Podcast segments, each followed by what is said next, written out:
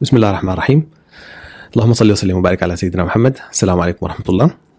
آه اليوم عاوز اكلمكم على بعض الردود اللي جاتني على الفيديو اللي فات، اللي هو بئر معطلة وقصر مشيد. اللي ما شاف الفيديو يشوفه عشان يعرف انا بتكلم عن شنو. الردود هي كان من مجموعة من الشباب، لكن انا حاجمعها في قالب واحد عشان يسهل النقاش ان شاء الله. آه الرد كان كالآتي: انه جزاك الله خير على الفيديو، وانا آه احيي فيك آه شجاعتك انك قلت صوتك او قلت رايك آه بصراحه، قلت رايك في على حسب نظرتك انت للامور، وانا اتفق معك في المساله دي، لكن قولك غير ملزم. طيب طريقه الرد دي حتلقوها منتشره بشكل كبير في وسائل التواصل، انه شخص بعد ما كان في مساله بتاعت نقاش بيقول لك انا احترم رايك او احترم آه وجهه نظرك، لكن كذا كذا كذا. طيب احترام الرأي دي حاجة مطلوبة، واحترام وجهة النظر آه المخالفة دي حاجة مطلوبة، طبعا في حدود سواء عندنا نحن كمسلمين أو غيرنا، لازم أي حاجة عندها حد، حدود المقبول، ما أي رأي معتبر أو ما أي رأي يحترم. ما دي المسألة. المسألة في إنه جعل القيمة من كلامي أنا، قيمة كلامي اللي قلته ما في إني ساعي إني أبين الحق من الباطل سواء أنا وصلت ولا لا. القيمة من كلامي إن أنا قلت الحاجة الجواي، يعني أنا أشكر عملك اللي أنت عملته ده، أو يعني أحييك عليه لأنك أنت قلت رأيك، وهو ده المهم، إنك تقول رأيك، لازم تقول رأيك. بس كونه إنه هو هل أنت حاولت تقول الحق، تبين الحق من الباطل، وصلت أو ما وصلت، ده ما مهم. ليه؟ هنشوف في باقي الكلام إن شاء الله. فبقول لي انه كلامه غير ملزم. طيب كيف كلامه غير ملزم؟ بقول له يا اخي انتوا انتوا يعني او نحن كمسلمين مختلفين في بعضنا، وبعدين الكلام ده ملزم لك انت بس كمسلم، غير المسلم الكلام ده ملزم له. فمساله اختلاف المسلمين فيما بعضهم دي مساله كبيره، وان شاء الله في يوم من الايام احنا هنناقشها، لانه هي مشك... مساله مهمه، انه الناس كيف تتعامل معاها، وهو شنو الاختلاف اصلا بين المسلمين واللي حصل. فدي حنتناقش مرة مرة تانية، نتناقش فيها مرة تانية إن شاء الله. لكن في فرق واضح ما بين إنه بتقول شخص اختلف في مراد الله سبحانه وتعالى شنو من الآية الفلانية أو الحديث الفلاني، وشخص تاني مختلف معك في إنه هل الله سبحانه وتعالى أصلا موجود ولا ما موجود. ما ينفع نجمع بين الاثنين، نقول بما إنه المسلمين مختلفين والكلام ده ملزم لك أنت بس كمسلم، ما ملزم لغير المسلم. فلازم نفرق بين المسألتين. خلاف المسلمين حنتكلم عنه مرة ثانية بإذن الله بتفصيل. طيب كيف تقول إنه الكلام ده ملزم لك أنت بس كمسلم وما ملزم لغير المسلم؟ طيب أنا بتكلم هنا عن إنه نلزم غير المسلم بالحج، بالشعائر بتاعت المسلمين، ونقول له لازم تأدي الزكاة ولازم تصوم ولازم غيره، لا، أنا بتكلم عن أصل الاعتقاد نفسه. هل الكلام ده صح ولا غلط؟ هل هو صح لأن أنا بس قلت صح، أنا مؤمن به وأنا الصح؟ يعني من عشان المسألة دي مهمة، أنا من أوائل الفيديوهات اللي عملتها كان ضربت مثالين لعالمين منفصلين عشان تعرفوا إحنا حياتنا حاليا مختلطة كيف. مشهد أنت شفته في الحلة قدامك، شخص توفى في الحلة ومشيت تدفن الجنازة، مشيت شفت القبر ودعاء الناس، وأنت متخيل انه الملكين حيجوه في القبر وحيسألوه من ربك وما دينك وحياتك عملت فيها شنو، ومن يعمل مثقال ذرة خيرا يرى ومن يعمل مثقال ذرة شرا يرى. ده اللي انت المشهد اللي اللي انت معتاد عليه. رجعت البيت بعد ساعتين، فتحت التلفزيون لقيت فيلم شغال، نفس الحكاية، فيها في جنازة لكن مشهد مختلف نهائي من الاشكال اللي فيه ومن الشعائر والطقوس اللي موجودة. فين نقول يا اخي لا تحزنوا على فلان، فلان عاش حياته زي ما هو عاوز، ودي نقيض لمن يعمل مثقال ذره خيرا يرى، وفليرقد بسلام.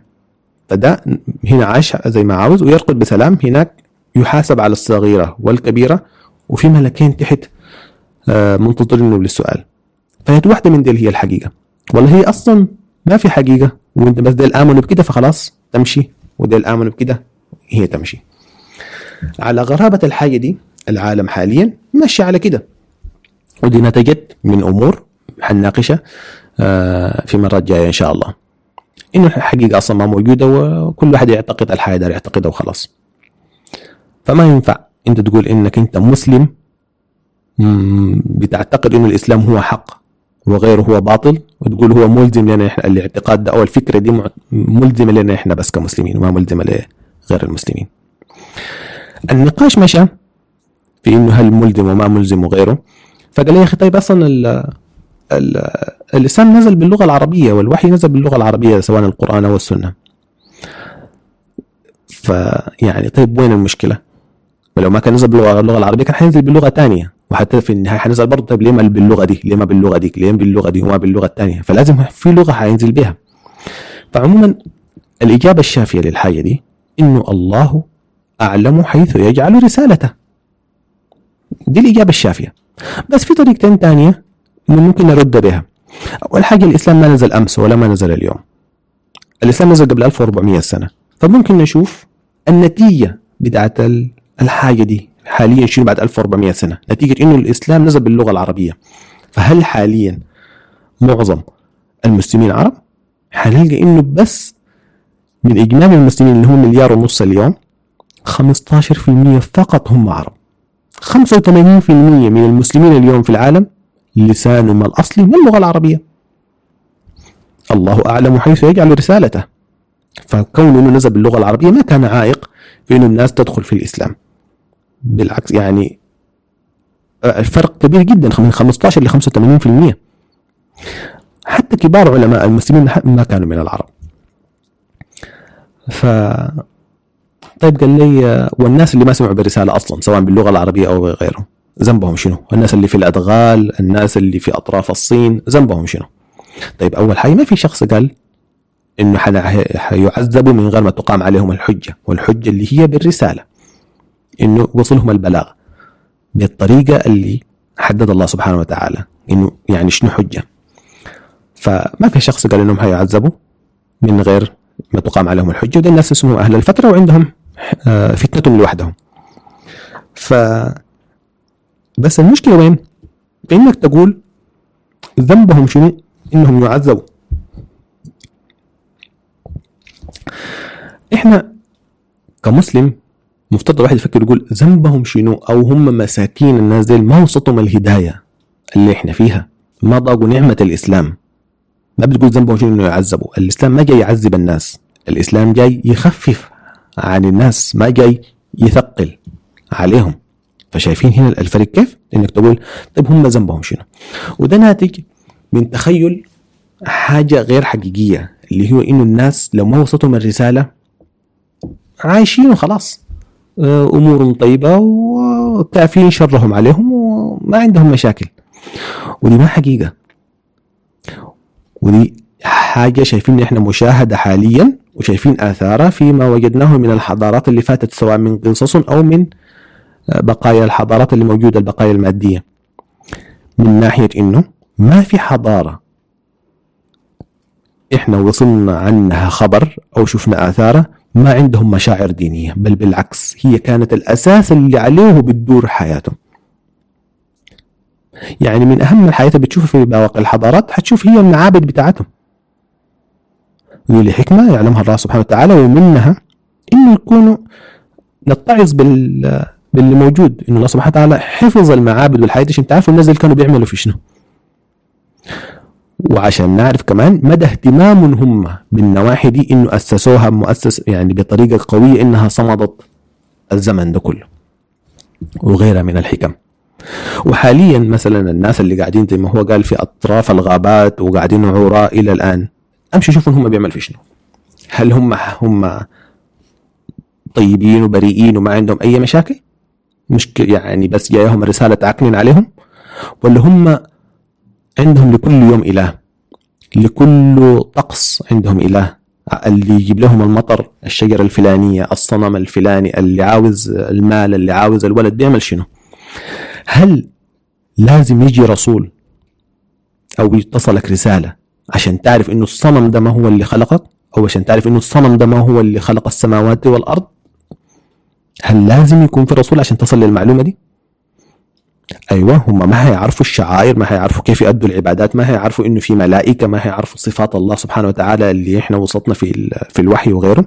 لكن كونك هل الصنم ده اتعبد له ما اتعبد له، الشعائر اللي بيعملوها، التضحيات، يذبحوا الاناث يرموهم في البركان، يعملوا شنو معارف عشان يجيهم، عشان هل دي لازم يكون في رسول عشان تعرف انه الكلام ده غلط؟ فده توهم من الشخص اللي قال ده، ومن كثير من الناس انهم متوقعين انه من غير وجود الدين الناس ما عندهم مشكله وحياتهم طيبه، بس الدين ده جاي عشان يقول للناس ان جاي يكون عذاب ويعكنن عليهم حياتهم.